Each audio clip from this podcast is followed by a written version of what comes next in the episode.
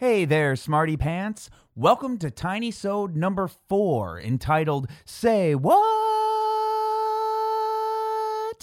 And in this episode, we will analyze some turns of phrases that we use in our everyday lives. This one's going to be a fun one, guys.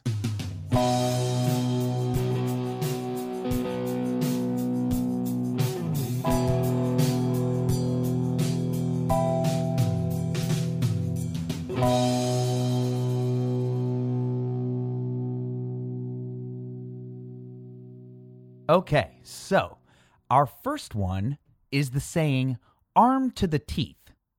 Now, this one goes all the way back to medieval times. And you see, back then, soldiers who were fighting would have so many weapons on them that they would actually carry some of them in their teeth, armed to the teeth. Balls to the wall. I'm sure everybody said that one at one point or another. And it means, you know, giving it all that you've got. Well, this one comes from airplane pilots. The ball that they're talking about was located above the controls for the throttle and the fuel. And if you move them forward in the direction of the front of the cockpit towards the wall, the plane went faster. So, balls to the wall. To bite the bullet. And this one pretty much means what it says. Back in the days before anesthetic and ether, soldiers who were wounded in battle would have a bullet put in their mouth to bite down during amputations and operations. To give someone the cold shoulder. And you know what? This one has nothing to do with turning your back. This one, again, hails back to the times where people were living in castles, and the least expensive cut of meat, like mutton, is the shoulder. So if somebody came to your castle and you didn't really care for them, you could passively, aggressively give them a cold shoulder to eat. Get your goat. This one has to do with horse racing. Apparently, horses that are kept in their stalls before a race would often have a goat as a companion in that stall because goats calm horses. So if you were to get someone's goat before a race, the horse might get agitated and not race well, and you could give yourself an edge in the race. Get your goat. Let the cat out of the bag. Okay, imagine that you're going to a marketplace uh, to sell a pig, and you put the little critter inside of a sack and you bring it to the marketplace. But let's say that instead of putting the pig in there, you put a cat instead of a pig and then tried to sell that. Well, if somebody opens up that bag and it's discovered, the cat is let out of the bag. Make the grade. And this one has nothing to do with your grades at school or your GPA or anything like that. But rather, it hails back to the times where they were building the railroads, and grade is short for gradient. So engineers needed to make sure that the locomotive that they were building could withstand or make these gradients, make the grade a white elephant. This one I love because it reminds me of my childhood. See, when I was a kid, my parents had, you know, different groups of friends, and they had this statue that was about five feet tall, and it was like a full body knight in armor. And this was their white elephant gift, and every year someone would get stuck with it. I'm not really sure how, but when we got stuck with it, I thought it was the coolest thing in the world, and my mom hated it. But in any case, a white elephant is basically known as a gift that nobody wants. And this originally referred to an actual white elephant, which is a very rare and revered animal in Thailand, which was even on their flag until 1917 and they were considered to be a luxurious and amazing gift you could give to somebody. But they were also crazy expensive to house and feed and would oftentimes end up putting the person who got the white elephant in financial ruin. So, if there was somebody that you wanted to ruin, you could give them a white elephant. Rest on your laurels. And this one goes all the way back to ancient Greece and ancient Rome. You ever heard of Julius Caesar? Well, he wore a crown of laurels around his head. And back then, that came to signify status and achievement. And the people that wore them were called laureates. So if you rest on your laurels, it kind of means that you just sit back and coast on your past achievements for the rest of your life.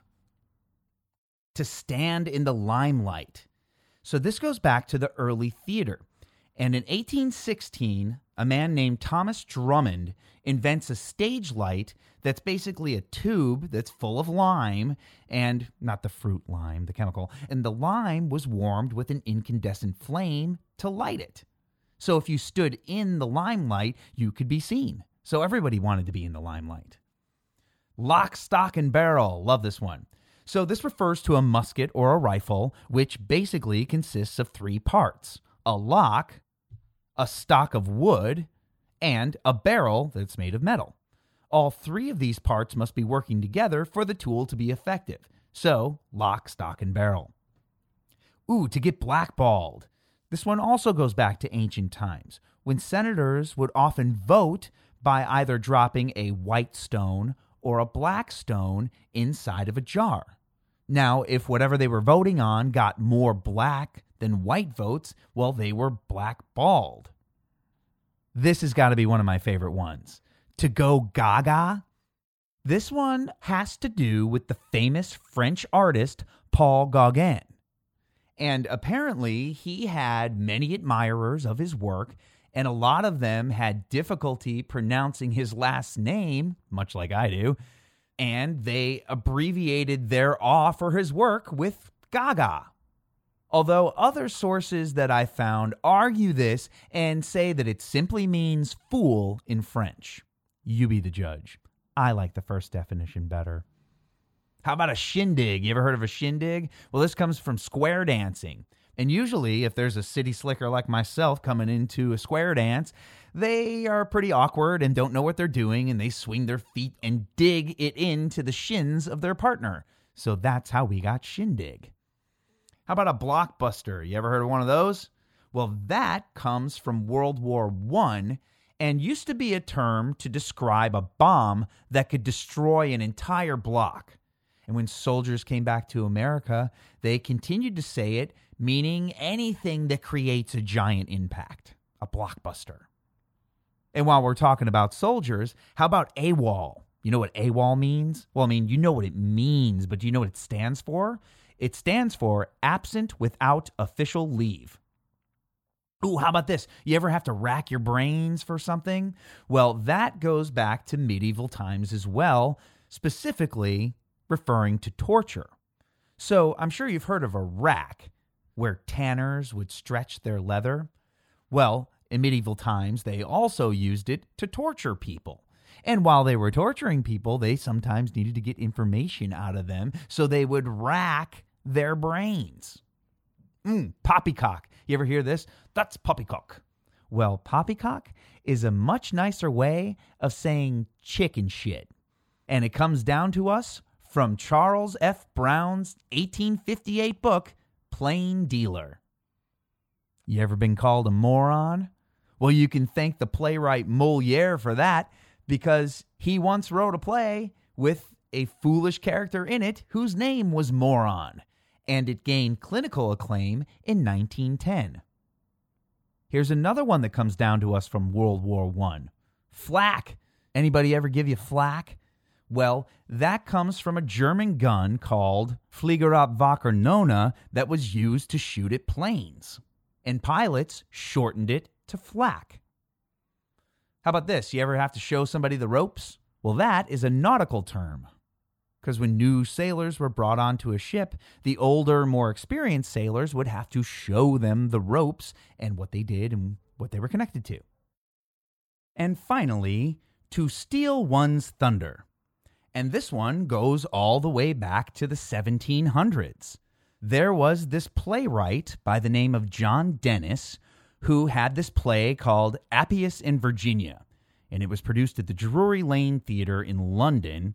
And in the show, there was a part where there was supposed to be thunder, and John Dennis invented a new way of creating the sound of thunder uh, for a stage show. Because back then, they used all sorts of different methods for that kind of thing. They would put you know big metal balls in in like a metal trough and roll it around or they would uh, grind lead inside of metal bowls, or they would shake sheets of thin metal, which I think is probably the easiest way to do. But in any case, John Dennis comes up with a way to do this, and that part of his play is awesome, but the play itself stinks and it closes almost immediately. And shortly thereafter, there was a production of the Scottish play, otherwise known as Macbeth, and in it, they use his method for making thunder. And when John Dennis finds out about this, he is pissed. And he supposedly says, Damn them. They will not let my play run, but they will steal my thunder. Although there are other accounts that say that instead he said, That is my thunder, by God. The villains will play my thunder, but not my play. But the sentiment is exactly the same, isn't it? Join us next time for another Tiny Sode.